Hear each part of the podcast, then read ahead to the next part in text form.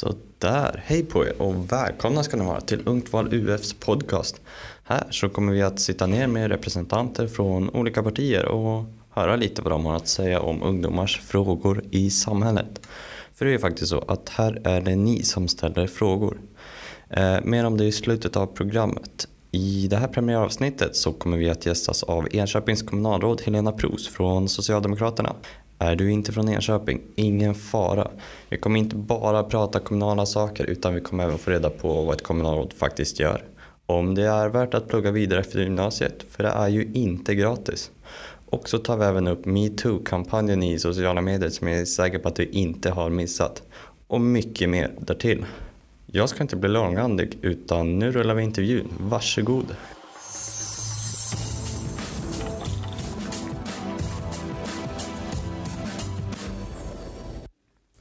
Så, då säger vi välkommen till kommunalråd Helena Pros tillhörande Socialdemokraterna. Välkommen till vårt första avsnitt i Ungt val UFs podcast. Tack så hemskt mycket. Kul att du ville gästa oss direkt. Det vill jag jättegärna. Det är en ära att få vara med. Eh, jag tänker så här att du ska få börja med att presentera dig själv utanför din yrkesroll. Vem är du? Vem är Helena Pros liksom? Jag är 46 år. Jag är gift och tvåbarnsmamma. Eh, jag är en person som, som brinner för eh, att göra skillnad. Min drivkraft är att jag hatar orättvisor. Det är det som gör att jag blivit politiker. Men när jag inte är politiker så är rugby mitt stora intresse. Jag har spelat själv och min man har spelat och nu spelar båda våra barn. Så om jag har någon ledig tid så älskar jag att följa med när mina barn är ute och spelar. Både för Enköping men sen har min son också haft den stora äran att representera landslaget så jag tittar på honom ute i världen. Du nämnde att du, om du har tid att kolla på rugby, hur mycket fritid har du i ditt jobb? Väldigt, väldigt lite tyvärr. Men man måste se att kommunalrådsuppdraget är ett uppdrag, det är inget jobb. Det gör du en del av ditt liv. Så jag kanske jobbar mellan 60 och 80 timmar i veckan. Så det blir inte jättemycket tid över. Men har jag tid över så försöker jag prioritera att göra det tillsammans med min familj. Eh, vi kommer komma in på hur mycket tid det tar. Men först så tycker jag att du ska få förklara lite vad är egentligen ett kommunalråd? För jag tror inte att eh, det är många som inte har koll på det. Absolut. I Enköpings kommun har vi tre stycken heltidspolitiker. Alla andra är politiker på sin fritid. Det är alltså som att ha ett uppdrag som att en del spelar fotboll och en del är politiker när man är ledig. Men vi har tre stycken kommunalråd och då har vi två stycken för det man kallar majoriteten, alltså de som styr kommunen. Och vi har ett för oppositionen och det är jätteviktigt att vi också har oppositionen med som heltid för det är viktigt att man granskar makten. Och eh, vi som är heltidsråd, det är jag då och sen är det Anders Wickman från Nystart och Ingvar Smedlund från Moderaterna. Och vi tillsammans, vi har ju blivit utsedda av våra partier. Vi har stått överst på våra listor. Och sen är det medborgarna som har valt vilka partier de vill ska företräda en i kommunen. Socialdemokraterna var det partiet som fick allra flest röster. Och sen måste vi förhandla med andra partier. Vi fick ju absolut inte 50 procent. Då måste man ju eh, förhandla med andra. Och då fick vi möjligheten att förhandla med Nystart Enköping som är ett alldeles nytt parti. Och nu styr vi tillsammans. Och då blev det Nystart Enköping som fick kommunalrådspost nummer två. Sen är det största oppositionspartiet som får erbjudandet om att ha oppositionsrådsposten. Eh, och det är Moderaterna då med Ingvar Smedlund? Ja, absolut. Eh, du nämnde också att eh, det är tre kommunalråd i mm. Enköping och det är bara de som är heltidspolitiker. Ja. Och då antar jag att du har varit heltidspolitiker sedan 2014, stämmer det? Jag har varit heltidspolitiker sedan 2009 för jag var oppositionsråd innan. Okay. Så jag har varit tjänstledig från mitt jobb där jag jobbar med eh, pensioner i mitt område. Jag föreläser om etiska placeringar, hur man kan hantera sitt pensionskapital för att göra skillnad i världen. Så därifrån har jag varit tjänstledig sedan 1 november 2009 så det är alldeles mm. snart åtta år, det är jättelänge. Du nämnde också att eh, det tar mycket tid att vara, som uppdraget att vara kommunalråd. Är det något du går och tänker på, blir det ett dygnet runt jobb eller kan du på något sätt lägga bort det när du kommer hem och tänka att nu är jag hemma, nu är jag ledig eller tar det den tiden också? Ja, man, man, en del kan säkert lägga bort det men jag är nog inte jättebra på det. det sista jag gör när jag somnar är att läsa mejl och det första jag gör när jag vaknar är att läsa mejl. Okay. Så att jag är nog inte så bra på det. Men jag tror att man måste också förstå att det är en skillnad på ett politiskt uppdrag och ett jobb. Hade det varit ett vanligt jobb så hade det nog varit oroväckande att göra, jobba så mycket som jag gör. Man måste se att det är en blandning av av ett uppdrag och ett fritidsintresse. Så om man slår ihop allt det ni gör, både i skolan och på fritiden, så får ni ihop ganska många timmar också. Och det är ungefär det, det blir så koncentrerat för mig. Jag gör ju det som jag brinner för, som både jobb och fritidssättning och då tar det tid. Men man måste klara att koppla av, det är jätte, jätteviktigt. Och det är jätteviktigt att man också tänker på att man måste kunna sova ordentligt. Börjar man tveka på att man kan sova ordentligt eller faktiskt tycker att det är roligt att hänga med sina vänner och familj, då ska man nog fundera på vad man gör. Men jag är långt ifrån där. Jag tycker fortfarande uppdraget är jättespännande och jag sover bra och jag försöker prioritera att vara med min familj. Jag ska, om några dagar ska jag faktiskt åka med mina barn till New York eh, och hänga med dem en vecka. Det ska bli jätteroligt. Eh, och jag kan nästan anta att det inte finns någon vanlig dag och att samma saker händer varje dag för dig. Men kan du beskriva ungefär hur en dag ser ut som kommunalråd i Enköping? Nej, du har helt rätt. Det finns inga vanliga dagar. Och det, det är det som är så himla spännande. Det är nästan så att man inte vet på morgonen eh, vad som kommer hända under dagen. Förutom att din kalender är fulltecknad, det vet du. Men däremellan så kan det hända massor av saker som du måste hantera. För är man kommunstyrelsens ordförande som jag är, då är det ju högst ansvar. Vi har 3000 anställda i kommunen och det bor 43 000 människor här. Det är klart att det händer saker varje dag som jag måste hantera. Så en vanlig dag är svårt att beskriva men eh, som idag så träffar jag er, ett UF-företag på morgonen. Eh, om en stund så ska jag träffa vår näringslivsavdelning så vi ska planera eh, en seminariedeltagande som vi ska ha när vi ska träffa företagarna imorgon på en Ålandsresa. Eh, sen ska jag förbereda för jag är ordförande i finska samrådsgruppen, alltså det som är finsk förvaltningsområde. Eh, då ska jag förbereda det mötet som är nästa vecka. Eh, och sen så under eftermiddagen, det här är förmiddagsmötena. Sen under eftermiddagen, eftermiddagen så, så jag ser likadant ut och dagen avslutas med ett socialdemokratiskt medlemsmöte. Då känns det lite som att vi har fått koll på dig som person mer, vad som händer i din vardag som kommunalråd men också lite på din fritid. Uh, är det något mer du känner att du vill berätta om dig eller ska vi gå vidare i programmet? Jag skulle bara vilja säga ta chansen att bli politiker. Det är fantastiskt att få den kunskapen hur en kommun fungerar och få vara med och påverka och förändra där man bor, där man lever och där förhoppningsvis ens barn ska växa upp. Det är ett jättehäftigt uppdrag att ha så jag kan verkligen rekommendera unga människor att ta ta uppdrag, gör skillnad. Då leder du mig faktiskt lite grann in på en fråga som jag har innan vi går in på de sakpolitiska frågorna. Om knappt ett år så är det val i både kommun och landsting och riksdagen. Och eh, det är många, både förstagångsväljare men också andra som inte är intresserade av politik och som inte vet vad de ska rösta på, de vet inte vad partiet står för och så vidare. Om man tänker så här att jag är inte insatt i politiken, jag vet inte vad jag ska rösta på, så jag stannar hemma och röstar, eller röstar inte alls. För att eh, min röst kommer inte göra någon skillnad. Med bara en röst gör ingen skillnad när det är så många som röstar. Vad eh, vill du säga till dem? För det första så varje gång du avstår någonting så ger du makt till någon annan. Om vi är 20 som skulle kunna rösta här inne så är det bara 10 stycken som gör det. Så blir min röst mycket mer värd. Det betyder att du avstår eh, ditt inflytande till någon annan. Och det är inte säkert att de som då får det, den makten och den möjligheten när de lägger sina röster faktiskt står nära det som du värderingsmässigt tror på. Man kanske inte vet vilket parti man står för men man har oftast frågor som man tycker är viktigare än andra. Och om man tittar på dem, vad är viktigt för mig? Och kanske både här och nu men också vilket slags samhälle vill jag ha? Vad tror jag på? Och så funderar man utifrån det, vilket parti som står närmast det. Eh, och ibland kanske man också ska fundera vilket parti står allra, allra längst ifrån det. Avstår jag min röst så kanske jag ger just dem en större procentandel av det totala röstandet för just jag avstod. Så det är både en rättighet men det är också en skyldighet att faktiskt värna demokratin. Jag har förmånen att ha ett projekt i Tunisien som är en alldeles ny demokrati. Och eh, de slogs för att få möjlighet att rösta, att faktiskt kunna påverka vilka som styr deras land och deras kommuner. Och vi tar det så för givet så att för oss är det bara, äh, spelar roll. Men tänk vad skulle motsatsen vara om vi inte röstade? Om alla tänkte likadant? Undrar vem som skulle styra vårt land då? Men om man tänker i riksdagen då, som är, det är hela Sverige, alla som är röstberättigade.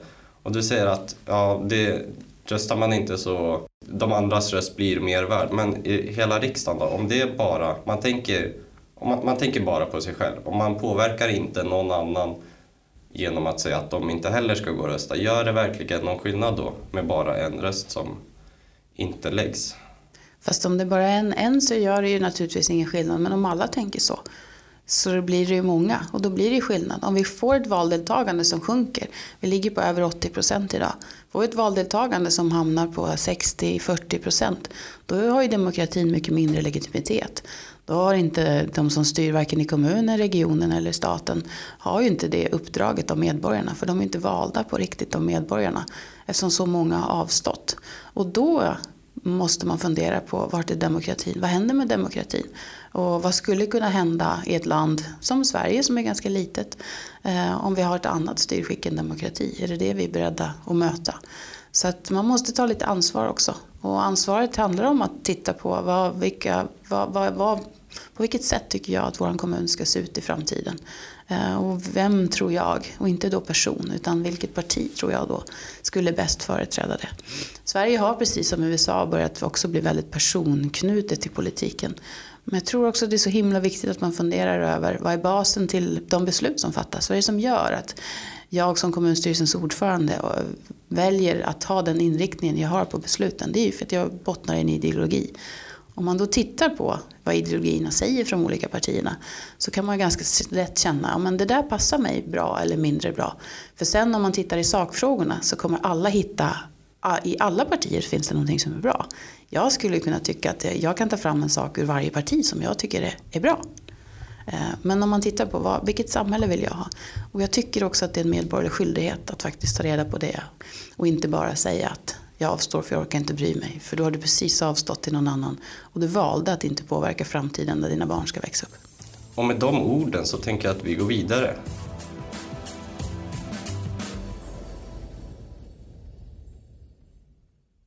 Jag tänker att vi ska börja med en väldigt bred fråga så att du får tackla den här på lite vilket sätt du vill. Eh, men vad vill ni och hur vill ni förbättra gymnasieskolan i Socialdemokraterna? Det är en, det är en väldigt, väldigt ja. bred fråga. Eh, jag tror att det som är viktigt är att gymnasieskolan har, att den möter det yrkesliv som finns utanför sen när det är dags att lämna gymnasieskolan. Men också att verkligen förbereda unga människor till att studera vidare. Att motivera unga människor att studera vidare. För vi ser att i dagens arbetsmarknad behöver man högre och högre utbildning. Men också eh, har gymnasieskolan kanske ett av de allra, allra viktigaste uppdragen förutom att lära er eh, ännu mer matte och ännu mer svenska så är det demokratiska, att ni är en del av samhället. Att ta den platsen, att känna att ni är demokratiska medborgare som både kan men också vill påverka. Att skapa starka unga människor. Det har gymnasieskolan ett jätteviktigt uppdrag i. Sen hur gymnasieskolan ska se ut i framtiden, vilka program som ska finnas och hur den ska utformas. Ska det vara tre våningar eller två och så. Det tror jag att det är jätteviktigt att vi lämnar till professionen. Det är inte jag som ska säga eh, hur gymnasieskolan, vilken pedagogik den ska ha. Det ska inte jag som ska säga hur huset ska se ut. Men det jag kan säga det är att det huset ni har idag, det duger inte.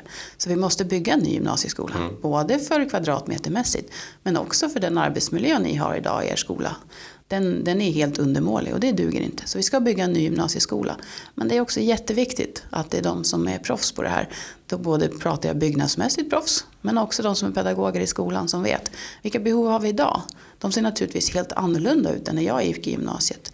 Så tillsammans så ska vi skapa en fantastisk gymnasieskola här i Enköping. Och den kommer vara förändlig. För tror vi inte att vi gymnasieskolan är förändlig så kommer vi inte möta det nya samhället. Så den kommer inte se likadan ut och den måste byggas för att möta en, en värld som förändras snabbare och snabbare. Men om man tänker utanför själva byggnaden, skolan, hur ska man göra för att det är många, oavsett bakgrund, förmåga, andra svårigheter, det finns läs och skrivsvårigheter och så vidare och så vidare. Hur gör man från politikerhåll? Hur jobbar man för att alla ska kunna klara skolan oavsett var och och eh, ja, var man kommer ifrån och med vilka förutsättningar man har. Och det är skolans kompensatoriska uppdrag.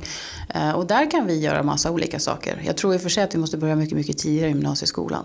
Eh, och då handlar det att, att skolan ska kunna kompensera. Vi ser att i områden med med, utifrån socioekonomiska perspektiv där föräldrarna har lägre utbildningsnivå eller lägre inkomst måste vi kompensera skolan med att, att finnas där på ett, på ett annat sätt än i områden där man har hög utbildning och högre medelinkomst.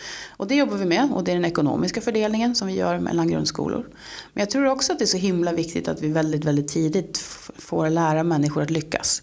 Jag vill ha ännu mer kultur och idrott i skolan. Eh, och det är en personlig önskan. Och, eh, för jag är övertygad om att om du lär dig lyckas när du är ung så kommer du också lyckas med många, många fler saker. Du nämnde att eh, du vill ha mer kultur och idrott. I skolan. Att, ja, mm. i skolan, precis. Hummelstaskolan har ett projekt där de har idrott varje dag, eller hur? Ja. Är det något du skulle vilja se hos fler skolor? Det skulle jag absolut gärna vilja se i fler skolor. Men det är rektor som bestämmer. Okay. Det är rektor som bestämmer om hur, hur, hur vilka aktiviteter som är i skolan och schema och så vidare. Så det är inte politiken som gör. Men vi har tagit i vår kommun ett idrottspolitiskt program. Här har vi pekat också och talat om att vi gärna ser mer fysisk aktivitet i skolan. Och eh, jag tror att det är en överlevnadsfråga eh, för skolan. Eh, och då pratar jag inte bara idrott, idrott för rörelse, men jag pratar också kultur. För vi måste få unga människor att möta någonting som är, ja men just det här att få lyckas. Att lyckas vara en bra rugbyspelare eller lyckas och spela en fantastisk sång på gitarr. Det gör mig stark som människa. Och det kommer också göra att jag lyckas bättre i skolan. Sen tror jag, och det är ju personligt, ja, det finns säkert massa forskning som både bevisar och motbevisar det. Men jag är övertygad om att man presterar mer om man också är fysiskt aktiv. Och då på, ut efter sina förmågor. Vi har jätteolika förmågor. En del Absolut. behöver vara, bli utmattade för att det ska bli effekt av det. En del, för en del räcker det att faktiskt vara ute och titta på de gula fantastiska löven idag. Men det kommer vara olika, men jag tror att det är jätteviktigt att skolan möter det. Men för att politiken ska få, få skolan att lyckas så måste vi börja tidigt, tidigt. Och då är det för att bygga starka barn. Det är jätteviktigt. Få dem att lyckas tidigt. Då kommer de också se till att själva ha en drivkraft att vilja lyckas. Och vi har ett kompensatoriskt uppdrag. Och det måste vi ta på allvar. Och det är ekonomiska resurser då. Och det är också politiken som måste ta fram så att skolan faktiskt har de möjligheterna till, till vuxna i skolan. Jag säger inte lärare eller pedagoger, det måste vara vuxna i skolan. Och det är igen rektor som bestämmer vilka behov har just våran skola. Så då är det alltså rektorn på Hummelstaskolan som har beslutat här om jag förstår dig rätt. Att... Ja, så är det. De har sökt pengar i någonting som vi kallar sociala investeringsfonden.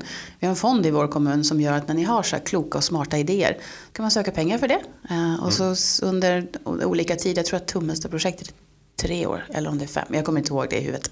Men det är några år och då har de fått extra medel av oss för de har eh, jag antar att de har behövt anställa fler idrottslärare, kanske köpa in mer idrottsprodukter än vad de hade haft annars. Så betalar kommunen det. Eh, och sen så driver de det projektet. Och så tittar de på det och så bevisar de om det var bra eller dåligt. Ska vi implementera det kanske på fler skolor? Men det här låter ju som att eh, om det här nu skulle visa sig att det här har förbättrat resultaten i Homensa-skolan, eh, som är det, den skolan som använder sig av det här nu. Det låter som att eh, elever borde kunna vara med och påverka eller trycka på skolan för att få igenom det här? Absolut, och det är det vi ska ha i våra elevråd till. Här har ni en superchans att påverka er skola, er rektor. Vad vill ni göra? Och det är samma när vi pratar gymnasieskolan, hur den ser ut och eh, hur huset ser ut och utemiljön på den här skolan är ju ingenting som jag är stolt över i alla fall. Eh, vi skulle kunna möta utemiljön för gymnasieeleverna på ett helt annat sätt. Och då menar jag naturligtvis inte att vi ska ha gungor och klätterställningar. Men vilka behov har man idag när man är 16-17 år? Vad är det man vill göra? Vad gör det som gör att ni skulle vara mer, eh, möta mer aktivitet utomhus, förutom lektionerna? Eh, och då måste vi möta det och titta, kan vi göra det här på något annat sätt? Kan vi skapa en miljö som gör att ni hellre vill hänga där ute än att hänga inomhus? Jag förstår. Eh, vi ska fortsätta. Eh, vi är inne på utbildning och vi kommer, när man är klar med sin utbildning, eh, vi ska säga i gymnasiet så finns det yrkesförberedande program och högskoleförberedande program.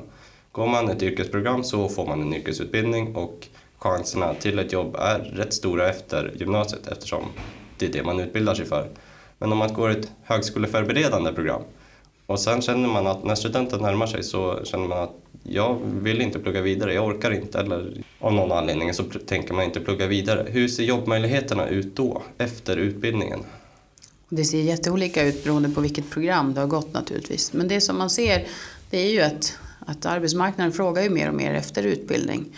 Och då kan det vara eh, inom olika yrken, det ser naturligtvis olika ut, men högskola är en, en viktig del idag om du inte har en yrkesutbildning där du faktiskt blev ett till exempel hantverksyrke. Så att eh, gymnasieskolan har gett dig de tre åren. Sen är du ju inte färdig för att du har gått ut gymnasiet. Sen har du massa lärlingsår kvar och sen blir du färdig. Så det tar ju lite tid även för yrkesförberedande program att faktiskt bli färdiga sen när de kommer ut på arbetsmarknaden.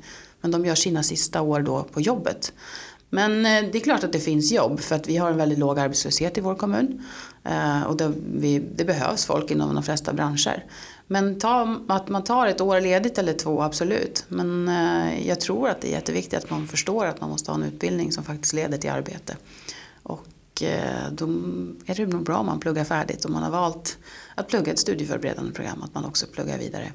Men det finns jobb, det gör det, absolut. Men eh, de jobben är ju jobb som kanske inte kräver lika mycket utbildning utan man får den innan, utan man får den på arbetsplatsen. Eh, för att klara av just det uppdraget. Så det finns jobb inom olika branscher om man har en gymnasiekompetens också, absolut. Vilka branscher är det som eh, har mest plats för unga som inte har utbildat sig färdigt då? Om vi räknar på att ett högskoleförberedande program på gymnasiet inte räcker som en fullständig utbildning. När man har gått ut gymnasiet, och vart kan man jobba då? Vart finns det stora möjligheter? Det är jättesvårt att säga men eh, vi ser idag att vi har ett stort behov inom logistikbranschen. Eh, vi har ju flera stora logistikföretag i vår kommun. Vi har Martin Servera, Oriola, KG Knutsson till exempel. De söker folk hela tiden. Vi ser också att även om vi också inom kommunen verkligen vill ha utbildade människor så kan man få extra anställningar till exempel, eller tim, det som vi kallar timjobb. Då eh, inom till exempel hemtjänsten och så vidare. Men vi ser ju gärna att man har den utbildningen men eftersom vi har så stora behov av folk så anställer vi ju folk fast inte på tillsvidareanställning. Alltså det är inte det som man kallar fast anställning utan som extra eh, anställer vi folk som inte har eh, och då handlar det inte om att inte ha utbildning utan då handlar det om att ha rätt utbildning för det uppdraget. Yes. Så man blir inte tillsvidareanställd men man kan absolut få en tjänst kan man få. Men sen som sagt, logistikbranschen söker mycket folk. Byggbranschen skriker efter folk så att även om man inte har gått ett byggprogram så kan man ju bli det som kallas traditionell lärling. Och då går man in som outbildad och så tar det eh, ett x antal år beroende på vilket yrke det är. Det tar väl från ja, upp till fyra år kan jag tänka mig att det tar i alla fall eh, innan du blir färdigutbildad. Men vi är inne på det här lite, plugga vidare eller inte. Då, jag ska säga det att de här frågorna är det är mycket som har blivit inskickade till oss via enkäter som vi skickar ut här i skolan. Och en fråga som är relevant på det här ämnet det är att skatten är hög i Sverige och det är inte speciellt stora löneskillnader efter skatten. Kommer, då, kommer det då att rent ekonomiskt, alltså inte utifrån något annat än det ekonomiska perspektivet, löna sig med en universitetsutbildning på vi kan ta som ett exempel eh, en lärarutbildning som är fem år. Och utan att snöa in oss på att lärare är underbetalda, som är en stor debatt, så om de mer får representera det här universitetsutbildningen eh, som innebär studieskulder och så vidare och så vidare. Kommer det löna sig i längden rent ekonomiskt än om man börjar jobba direkt efter gymnasiet? Det lönar sig i längden, det beror på vad man räknar på årsinkomst. Det är klart att om du pluggar x antal år på universitet så tappar du några år med inkomst i början om du jobbar direkt efter gymnasiet. Så om du pratar om års liksom livslön så, så är jag fortfarande övertygad om att det gör det. Det skiljer fortfarande 10, 20, 30 000 kronor före skatt i månaden. Och ja, vi, vi har en progressiv skatt på lön i Sverige men det påverkar ju inte på det sättet. Det, är fortfarande, det blir naturligtvis fortfarande stora skillnader. Så det är värt att gå universitet om man har gått ett högskoleförberedande program. Och sen är lönerna olika. Det är ju, spelar ju, det är som när du har gått gymnasiet, det ser väldigt olika ut i olika branscher. Om du börjar jobba inom handeln eller inom bygg. Så även om du då är färdig efter gymnasiet så ser de lönerna olika ut. Men eh, det är ju samma på om du har universitetsstudier. Det ser väldigt olika ut vilken lön du har. Men det lönar sig att plugga. Det lönar sig både för vem du är själv, hur du utvecklar sig. Och det lönar sig att du skaffar ett yrke där du har möjlighet att utveckla dig själv. Kanske ännu mer, vem den personen du är. Men du får också naturligtvis mer betalt. Sen eh, finns det yrken inom som har högskoleutbildning som är undervärderade utifrån den långa utbildning och det ansvar de har, absolut. Eh, men om man har pluggat vidare då, eller om man på något sätt vill starta sig ett nytt liv, man vill flytta hemifrån och skaffa sitt egna boende, för sitt egna första boende. Hur ser det ut med studentbostäder i Enköping eller ungdomslägenheter? Vi har några ungdomslägenheter. Studentlägenheter, det begreppet använder vi inte eftersom vi inte är en universitet och högskolestad. Eh, och det är nog mer de städerna som använder det begreppet. Men det är svårt att få bostad. Det är jättesvårt att få bostad i Enköping. Eh, vi har lång bostadskö. Vi tillhör Uppsalas bostadsförmedling som förmedlar bostäder så det är tufft. Men vi bygger hela tiden. Eh, vi bygger ungdomslägenheter också, försöker vi göra. Vi har några stycken som, som byggs just nu, men det, det, det är lång produktionstid så det kommer ta tid. Eh, det gör det. Men vi har inte, som sagt, vi har inte studentlägenheter. Vi erbjuder ett fåtal ungdomslägenheter. Men jag tror ju på att vi ska blanda oss. Jag tror ju också att det är viktigt att vi bor tillsammans oavsett om jag är gammal eller ung eller medelålders. Men vi behöver mindre lägenheter om det är det som du tänker på. Eh, och då måste vi bygga in det i alla nya projekt som vi gör. Mindre lägenheter så unga människor kan flytta hemifrån. Mm. Men så det är svårt för en ungdom i Enköping idag att om man vill flytta hemifrån att stanna i just Enköping? Det är svårt för alla att få en lägenhet i Enköping idag och det beror på att vi inte har byggt så mycket förut eh, Eh, som vi skulle ha behövt gjort. Men vi har heller aldrig vuxit så mycket som vi gör nu. Vi växer med genomsnitt tusen personer per år och vi bygger inga tusen nya bostäder per år. Även om vi just nu, vi har aldrig byggt så mycket som vi gör nu heller, så hinner vi inte riktigt möta den efterfrågan som det finns. Så, så ja, det är tufft. Det, och framförallt är det tufft för de som inte har ekonomiska förutsättningar att kunna få hjälp av en eller fler, två föräldrar. Eh, om man vill köpa sig en bostadsrätt. För bostadsrätter har vi också i kommunen. Men de kostar ganska mycket pengar. Och det är tufft när man inte har jobbat själv. Utan då förutsätter det att man har föräldrar som kan hjälpa till. Och det har absolut inte alla. Så eh, bostadsmarknaden är en jätteutmaning. Vi måste helt enkelt bygga mer. Vi måste bygga smartare så att bostäderna har rimliga priser. Eh, och vi måste säkerställa att vi också har blandad bebyggelse, både bostadsrätt, hyresrätt men också blandat i husen. Det måste vara så att unga människor möter äldre människor. För om vi aldrig möts så kommer vi aldrig förstå varandras behov. Så det tror jag är jätteviktigt. Yes. Vi ska släppa det här med utbildning och pengar och bostäder och sånt och fokusera på hur ni i kommunen arbetar med hbtq-frågor och hur mycket fokus lägger man på sånt. Jag vet till exempel att Enköpings lasarett, lasarett är det första hbtq-certifierade sjukhuset i världen. Eller hur? Jag vågar inte svara på det, för det är, det är regionen, eller det som vi kallar landstinget, som har hand om sjukvårdsfrågor. Så jag vet inte om de var först i världen. Det är certifierat, det vet jag däremot. Men om mm. det var först i världen, det vågar inte jag svara på.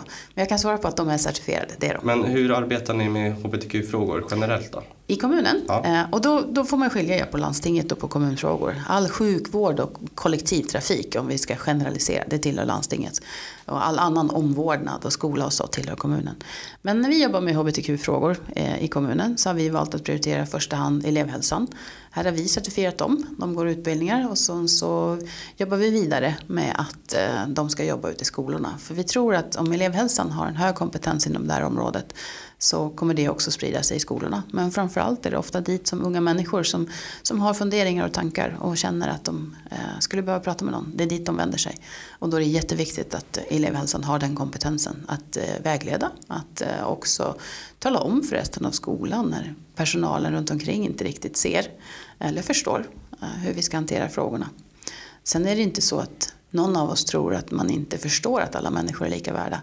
Det är bara det att ibland så förstår man inte att man skickar signaler som, gör, som faktiskt sårar folk. Eh, utan man måste lyfta blicken, man måste utveckla sig hela tiden och förstå hur ska jag hantera det här för att göra det här på bästa möjliga sätt. Och då har vi börjat med elevhälsan. Yes.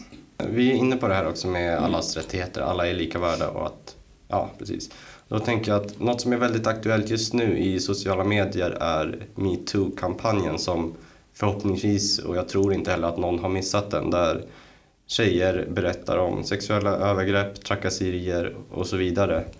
Eh, och jag skulle vilja säga att alla är överens om att det ska eller får inte hända, men det händer ju uppenbarligen väldigt alldeles för ofta, eller en gång är alldeles för ofta också. Men, så jag vet inte om jag kan säga att alla är överens om det. Men hur jobbar ni med att, vad kan man göra från politikerhåll för att ja, förhindra det? Och det är ju inget som politiker kan göra förhindra det. Däremot så måste vi hela tiden lyfta frågan. Vi måste lyfta frågan om lika behandling i skolan men också i samhället. Och vi måste också vara de som säger ifrån. Om man har kraften och förmågan att kunna säga ifrån så måste man göra det. Astrid Lindgren sa en gång i tiden att om man eh, ser att man kan göra skillnad och inte gör det så är man en liten lort. Och det är en devis som jag följer väldigt, väldigt mycket. Så det gäller att vi som har möjligheten och makten och inflytandet vågar säga ifrån och säga att eh, det här duger inte. Eh, och våga, våga lyfta frågan och visa att det är ett problem. Inte för att göra oss till offer, inte på något sätt, utan tvärtom säga att nu är det nog. Eh, det här måste vi göra tillsammans. Vi måste få våra unga pojkar och unga flickor att tillsammans förstå att det här är inte ett okej beteende. Det är inte ett sätt man uttrycker sig på. Det är inte okej att ta på någon annan och att skratta åt det och tro att det var bara ett roligt skämt. Eh, så att vi måste lyfta frågan. I kommunpolitiken så stiftar vi inte lagar. Sen kan man ju då på riks, riksdagsnivå stifta lagar som säger att ja, men det ska straffas på olika sätt. Men det börjar med oss själva varje gång. Vi måste fundera, hur uppför jag mig? Vad skrattar jag åt? Vad accepterar jag när jag ser att någon annan gör? Eh, och jag måste börja med mig själv. Eh, jag måste börja visa att jag säger ifrån. Eh, jag måste lära mina barn, jag har en pojke och en flicka. Jag måste lära mina barn att de förstår. Alla människor är lika värda, alla rätt till sin egen kropp. Eh, och förstå, liksom, respektera varandra och hur uppför man sig och hur, hur vill man själv bli behandlad. Så det tror jag är det mitt största bidrag. Att jag måste, jag måste ta ansvar för den jag är och där jag befinner mig. Och är vi fler som gör det, som vågar stå upp och säga ifrån när vi ser saker, när vi hör saker, eh, när, man, när man ser saker som skrivs på Facebook eller i sociala medier överhuvudtaget så måste man våga säga ifrån. Eh, och jag tror att det är det viktigaste uppdraget. Jag kan bli både ledsen och förbannad när jag hör hur många unga flickor, vilket det framförallt är, får bilder på så här dickpics skickade till sina telefoner. Jag skulle bara vilja ta den där bilden och åka hem till personen och fråga liksom hur fan tänkte du nu? Uh, man får inte svära. jag brukar inte det göra okay. det. Men just i det här fallet så är jag... Jag kan verkligen, verkligen fundera. Hur tänkte du? Hur tänkte mm. du? Du tog en, en, bild på din snopp och skickade den till en ung tjej. Liksom, vem trodde du ville se det? Så ja, jag kan, det är en fråga som verkligen, verkligen, jag brinner Jag går verkligen igång på det här. Jag tycker att eh, den här handbollstjejen, Linnea som är ute, hon gör en fantastiskt viktig kamp. Och jag tror att det hon gjorde i sitt sommarprat och lyft frågan på en annan nivå och metoo-kampanjen. Eh, jag hoppas och tror att det här kommer göra skillnad. Jag hoppas och tror att, att jag snarare skäms när jag nästa gång skrattar åt någonting än att inte förstår.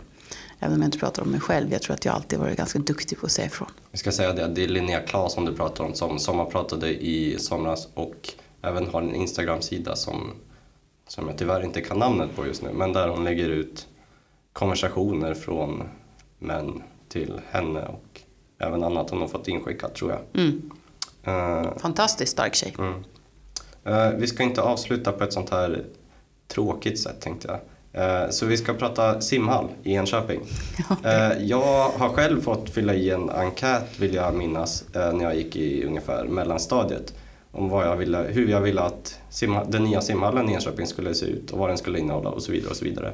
Hur går det med simhallen? Det går bra. Eh, den eh, upphandlas, har upphandlats precis. Eh, så nu sitter man tillsammans med det företaget som ska bygga den och försöker utforma den på smarta sätt utifrån byggtekniska delar. Vilka saker kan man liksom tänka sig att det här borde vi göra för att, för att möta den om man, precis som du sa, så har processen varit jätte, jättelång. Mm. Så den simhallen som man började rita på kanske man också måste se att det inte är kanske just den simhallen vi ska bygga nu. Eh, men det tittar man på just nu och det handlar om konstruktioner, det handlar om energifrågor. Sen själva innehållet, det här med hur många pooler det ska vara och så, det, det kommer nog vara ganska konstant som det har varit under ritningen har varit under flera år. Eh, sen kanske det förändras vilken plats det ligger på i själva huset. Men eh, processen funkar bra. Min förhoppning är väl nu borde jag komma ihåg datum, jag visste inte att just den här frågan skulle ställas. Jag är 20, årsskiftet 2021 tror jag det vi ska kunna börja bada. Så det tar ju tid, bygga simhall tar tid. Mm. Jag tror att det kommer bli jättebra. Jag tror att den kommer bli jättebra. Det är spännande att vi gör den här processen tillsammans med ett byggföretag som är proffs på frågan. Och jag tror det kommer bli jättebra att den placeras bakom nya ishallen så vi får utveckla Korsängsfältet. Vi tror ju verkligen på idrottens närvaro i, i staden så vi vill utveckla hela Korsängsfältet. Och då lägger vi badhuset där, vi bygger mer parkering och så utvecklar vi ytorna. Det kanske ska vara en skatepark och vi har pratat om kastytor, vi kanske ska ha ännu mer friidrott i det här området. Jag tror att Korsängsfältet kommer bli en idrottens pärla i vår kommun och det ser jag fram emot. Och nya badhuset kommer vara en viktig del i det. Då längtar vi till 2021. Så. Eller hur? Och inte bara simhallen då, utan även mycket annat. Mycket annat ska Korsängsfältet innehålla. Uh, är det något mer du vill uh, säga, uh, främst till Enköpings ungdomar då, som vi inte har tagit upp riktigt? Jag skulle nog vilja mer sammanfatta det just det som vi har tagit upp. Våga stå upp, våga säga ifrån. tillåt aldrig någon att Eh, Eh, se till, ta inte skit helt enkelt. Säg ifrån. Men också våga ta plats. Våga ta plats i demokratin. Våga ta plats i diskussionerna i skolan om skolans framtid. Eh, våga visa att ni har en åsikt. Och, eh, men använd den. Eh, tyck inte bara. Se till att använda de kanaler som finns. Engagera er i politiken. Ni har värsta chansen nu när det är val. Alla politiska partier älskar när det kommer unga människor och tar plats. För vi gillar att bli ifrågasatta. Vi gillar när folk eh, säger varför tänker du sådär, varför gör du det? Men då vill vi också, vi tycker att det är spännande om de, man då också vill vara med i vår resa. Hur kan man process. bli politiskt aktiv? Man väljer ett politiskt parti först då. Mm. och sen blir man medlem helt enkelt. Eh, och sen så är man med i den eh, processen som är inom de partierna. Och de flesta partier har medlemsmöten eh, en till flera gånger i månaden. Och där diskuterar man politik och vilka ställningstaganden man ska ta. Och nu, sista året inför valet, så är det otroligt mycket diskussioner om vilka vallöften ska vi ha. Vilka personer ska stå på våra listor och så. Vi försöker från Socialdemokraterna alltid ha unga människor med på våra listor. De som är yngst som står nu, det är Dabin och sen är det Jesper. Dabin tror jag var 18 18 precis när valet var. Och Jesper första gången han kom in i fullmäktige hade han också precis fyllt 18. Och Jesper Englund då, som vi pratar om, han är också ordförande i upplevelsenämnden. Så att eh, hos oss är det också ganska lätt att få ett tyngre uppdrag om det visar att du har förmågan och viljan att göra skillnad. Eh, jag vill tacka dig för att du kom och gästade vårt första avsnitt i podcasten. Tack för att jag fick komma. Och eh, så avslutar vi så. Tack. Tack.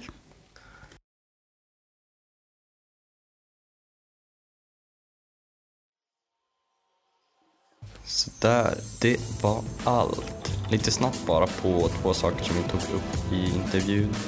Vi pratade om Enköpings lasarett som var hbtq-certifierat och den certifieringen mottog de från RFSL, Riksförbundet för homosexuellas, bisexuellas, transpersoners och queeras rättigheter.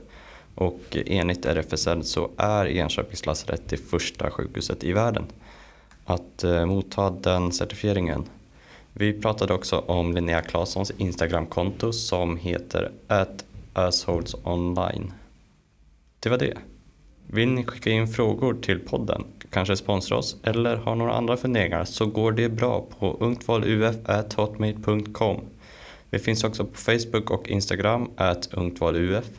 Vi som jobbar med podden är Julia Andersson, VD, Kaltun Mohammed, ekonomiansvarig, Alexandra Fredlund, Research och jag som har pratat heter Dennis Eriksson. Speciellt tack också till Helena Pros som ställde upp på intervjun idag.